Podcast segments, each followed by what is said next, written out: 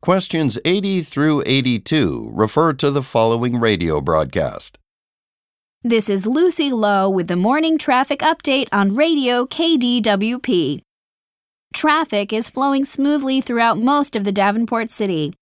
Albany Street experienced some minor congestion this morning due to a traffic light malfunction. The issue has since been resolved, though, so it should not disrupt residents' commute. However, parts of Freeway 22 remain blocked off as a bridge on the roadway is being repaired. This closure is expected to last for another week. Until the freeway reopens, drivers will need to use Highway 9 as a detour. Now it's time for some more of your favorite music.